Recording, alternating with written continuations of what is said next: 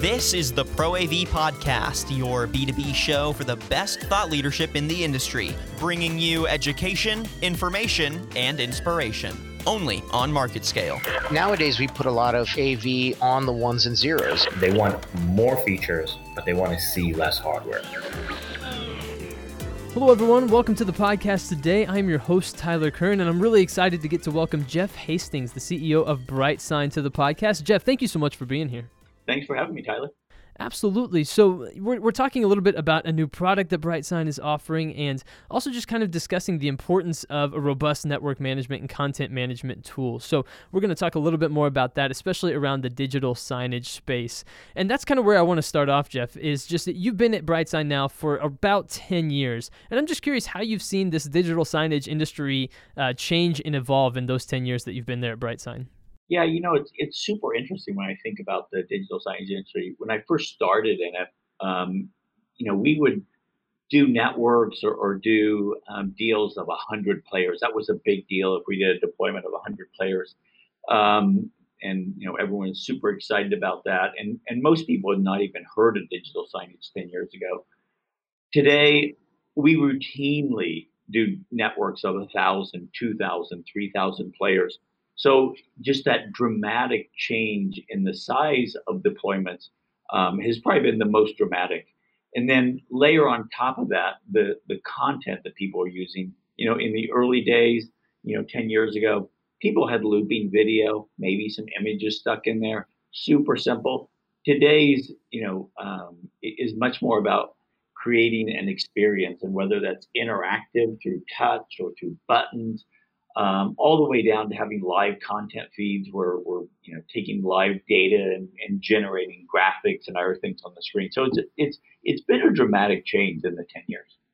Yeah, absolutely. I I think you know when I, when I think about the sign the digital signage industry, and I was there at DSE in Las Vegas this past year, you know, and kind of seeing the different trends and the way that things are developing. I think that immediacy and that relevancy of content, um, and, and like you mentioned, that personalization of an experience, you know, for people is really one of the big things that that stood out to me has that been an emphasis that's been you know uh, on the product side for you guys just creating more products and, and being able to um, kind of have these products that are that offer that immediate update of content to always stay relevant? Yeah so you know one one of the places that we got our early start in um, was kind of two categories. One was doing um, retail displays. Um, so in the early days a lot of our business was about building retail displays and these retail displays were all about how to show off your product in retail and how to engage people. So, kind of by definition, we got started very early on in building kind of interactive experiences, albeit at the time very simple, but they were interactive.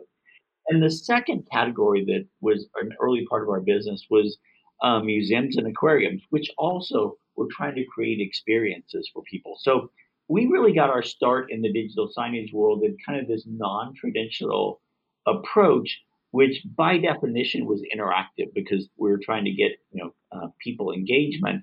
Whereas most of the other companies in the digital signage space were much more focused on just kind of putting up pictures and, and doing simple communications, you know, everything from, you know, an airport display or doing a digital menu board or doing employee communication. So rather simple content that was really didn't have any external inputs um, so our whole system has been built from the ground up from day one about building interactive experiences, and we still get the feedback today that our tools are some of the best tools in the industry. We're building an interactive experience. Yeah, do you find that that has kind of uh, given you a head start almost on the rest of the industry? Just that you were kind of pioneering this back before it was a thing that most other people were focusing on?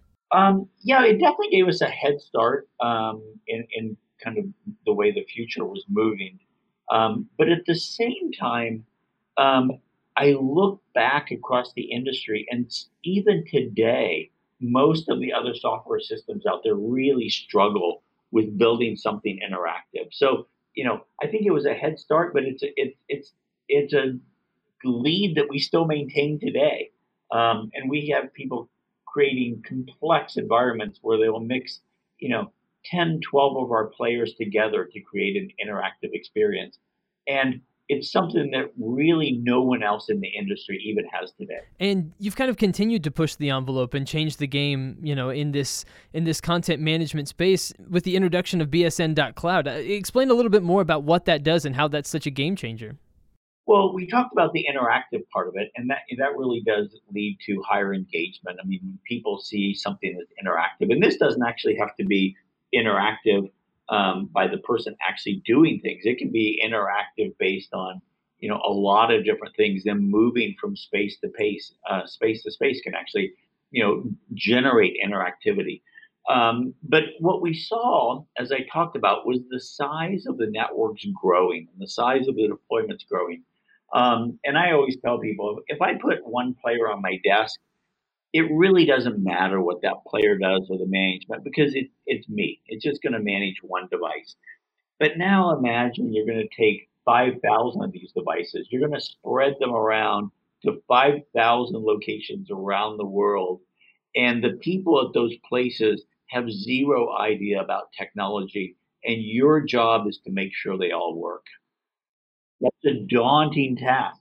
So we've been seeing that because we are the market share leader and we see these large deployments. So a lot of what BSN.cloud is about is managing large scale networks, giving you real time connectivity into the device, understanding what's going on that device, being able to update the content. And we built this new BSN.cloud infrastructure to not only run our user interface, which we call uh, BrightAuthor:connected, kind of our next generation authoring tool, but it all has APIs around every piece of the uh, of the system, you know, from our control cloud all the way up to our content cloud, so that other software vendors can tie into it. Because we recognize that we're not going to be the kind of the user interface software system for every kind of application, a lot of specialty applications out there. So we really built BSN.cloud to have uh, this great kind of interactive kind of generic user interface, if you will, to create projects of all types. And then we allow the more specialized vendors um, that you know are vertically focused to tie into that delivery mechanism, the management part of it, so you get kind of the best of breed as you combine it with other software systems. That's really fascinating. So this really provides kind of a next level um, customization almost the, the, the ability to kind of um, put it all together and, and, customize it to find solutions that work best for you and, and for a specific uh, client. So, what does that look like when you kind of are kind of going through that process of okay, how are we going to tackle this particular project? What what does a, a, a typical conversation with a client look like when they come to you and they say, "This is what we need. How can you make that happen?" What what follows from that that question? Um, well, what typically follows from it is really understanding how they're going to use it and who is going to use it. I mean, those are two real key uh, questions that we ask. The how are they going to use it and what they want to accomplish really is going to really focus us on a, the type of content, whether it's going to be completely custom content, whether these going to be live feeds, and then the who managing it. You know, the the less technical that you have, kind of um, more administrative staff, the more we're going to recommend those to our partners that that have built kind of vertically integrated solutions for that the the you know, kind of more the administrative person.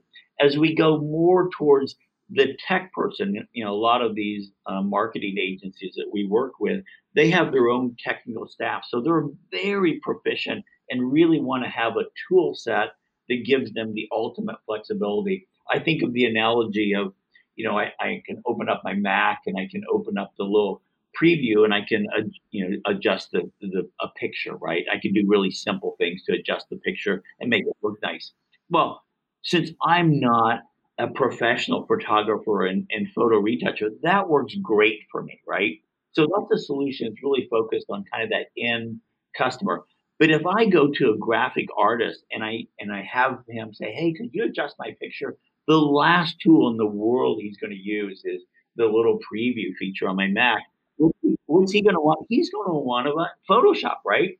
So if you think about our tools, it's our mainstream tools that we have is really built for the more technical user to give them access to all the great features and functionality of our system.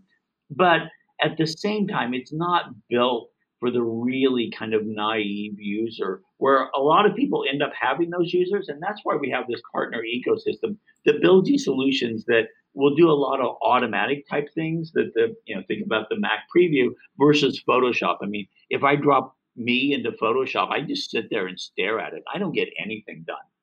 Um, so yeah, so that's really what we've done is, and and you know, you think about Photoshop, it has this great range of features to do anything you want.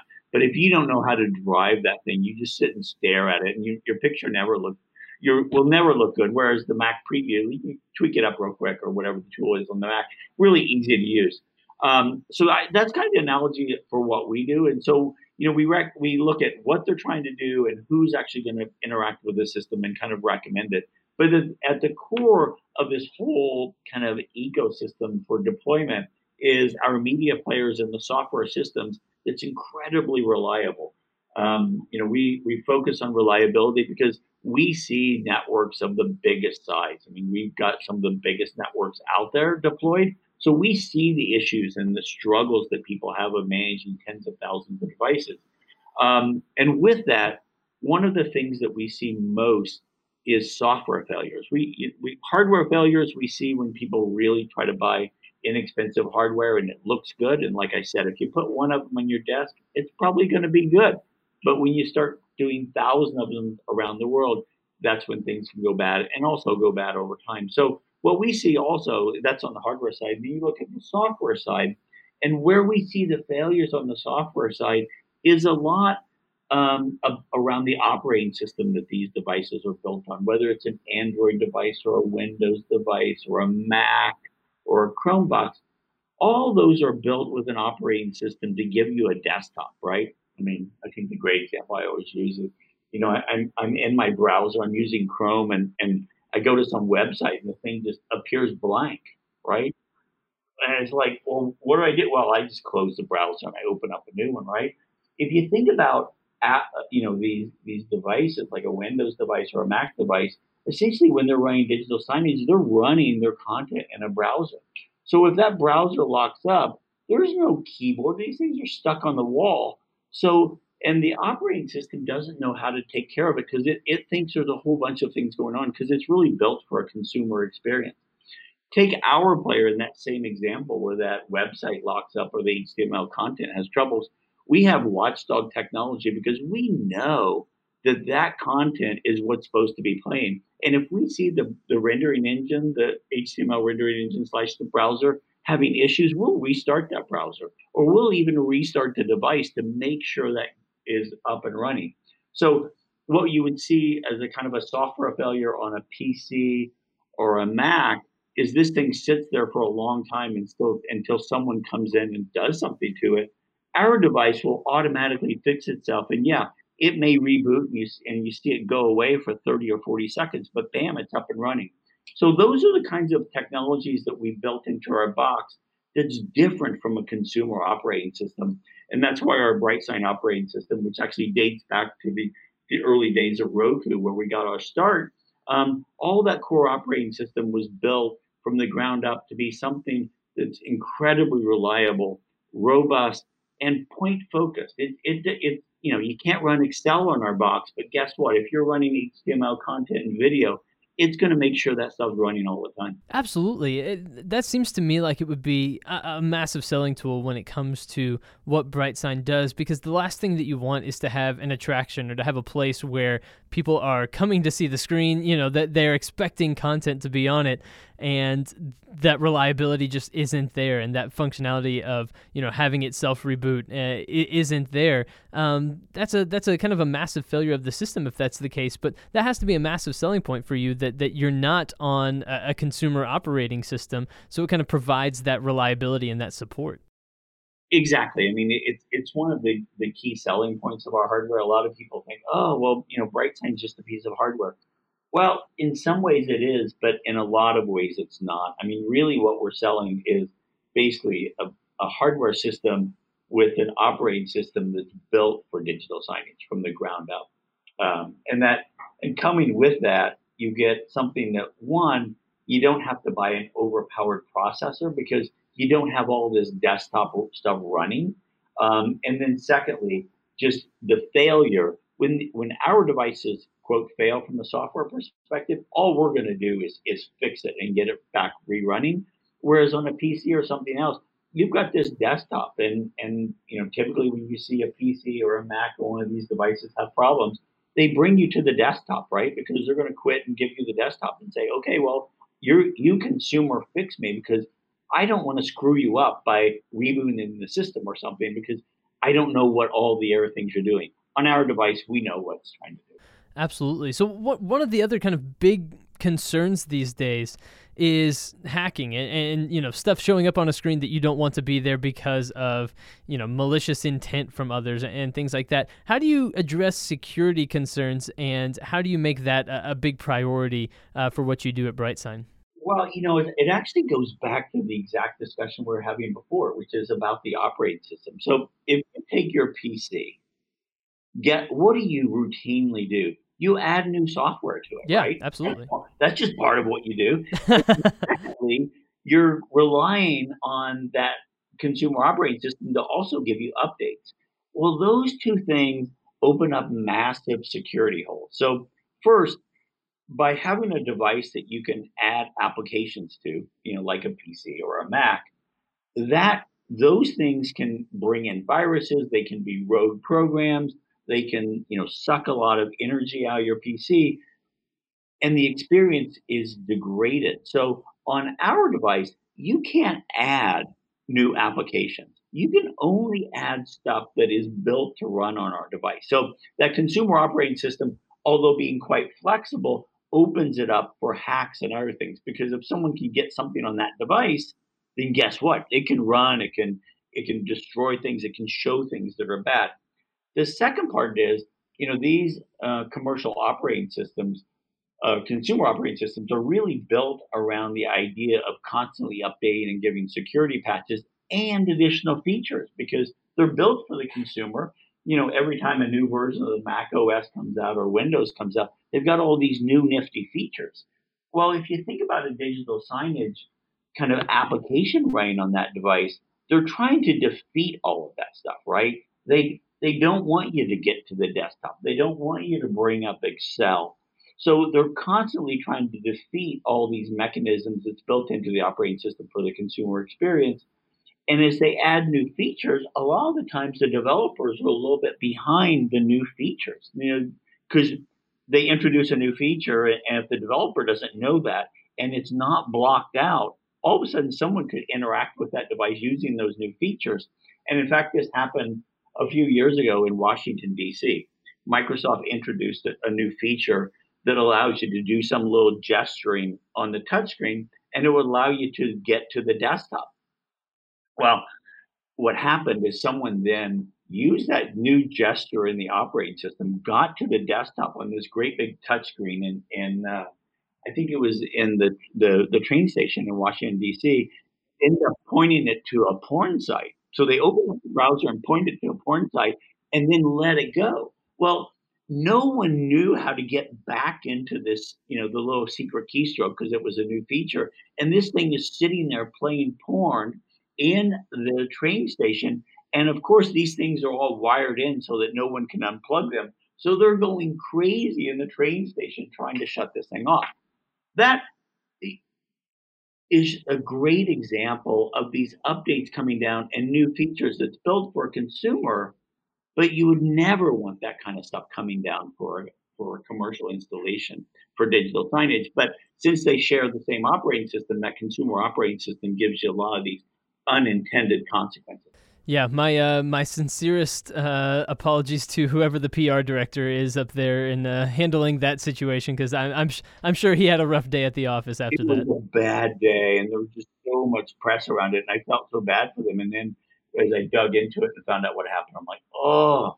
But you know, it, it's one of the things that you know is a core to our system is you know everything that runs on our device is signed, which means you can't put an application to run on our processor unless it's been signed by us. Um, and that provides a really high level of security that makes it very difficult. It, you know, no device is unhackable, but it raises the bar pretty high. Absolutely. Now, one of the other things I kind of wanted to dive into was just how BrightSign interacts and, how you work together with uh, other companies at times and with with other areas just to create solutions. And one of the things that I think of specifically that I saw recently is the Mimo Vue with BrightSign built in. Uh, explain to me a little bit about that collaboration and maybe some other collaborations that you've done uh, that really provide that functionality in unique ways for users. Yeah, so you know, we, we work with a lot of both hardware vendors and software vendors and solutions providers and content management systems to basically build our technology into the solution. Um, the Mimo is a great example. Um, basically, they're a really great um, kind of small form factor display company. They have great market share, great brand, great quality. Um, and what we have done is you know we have a we have our BrightSign players, and you can you know connect those up to a Mimo monitor via HDMI. But on these small form factors, even though our devices are small, they're big relative to um, a small display. So what we did is we've actually built a, a board that takes our player and shrinks it down to kind of a little bit bigger than a credit card size form factor that allows it to be integrated directly into the display. So, you know, think of it as kind of a commercial tablet um, because it allows you to have touchscreen capability and all this processing built into a single package. Um, and so that's what we did with Mimo, and, and we brought that out, and they're having good success at, at getting people for these small form factor displays to put them in tighter, smaller packages. Um, so we do that with, you know, Mimo is a great example of bringing up, a, you know, on the software side, we work with a lot of, of content management systems to do the same thing on the software side. That's really fascinating and uh, really excellent stuff. And uh, they're the market leaders for a reason, and they're pushing the envelope again with the BSN.cloud. It's been a pleasure getting a chance to talk to you today, Jeff, and learn a little bit more about what's going on at BrightSign. Tyler, thanks so much. Really appreciate it. Have a good rest of your day.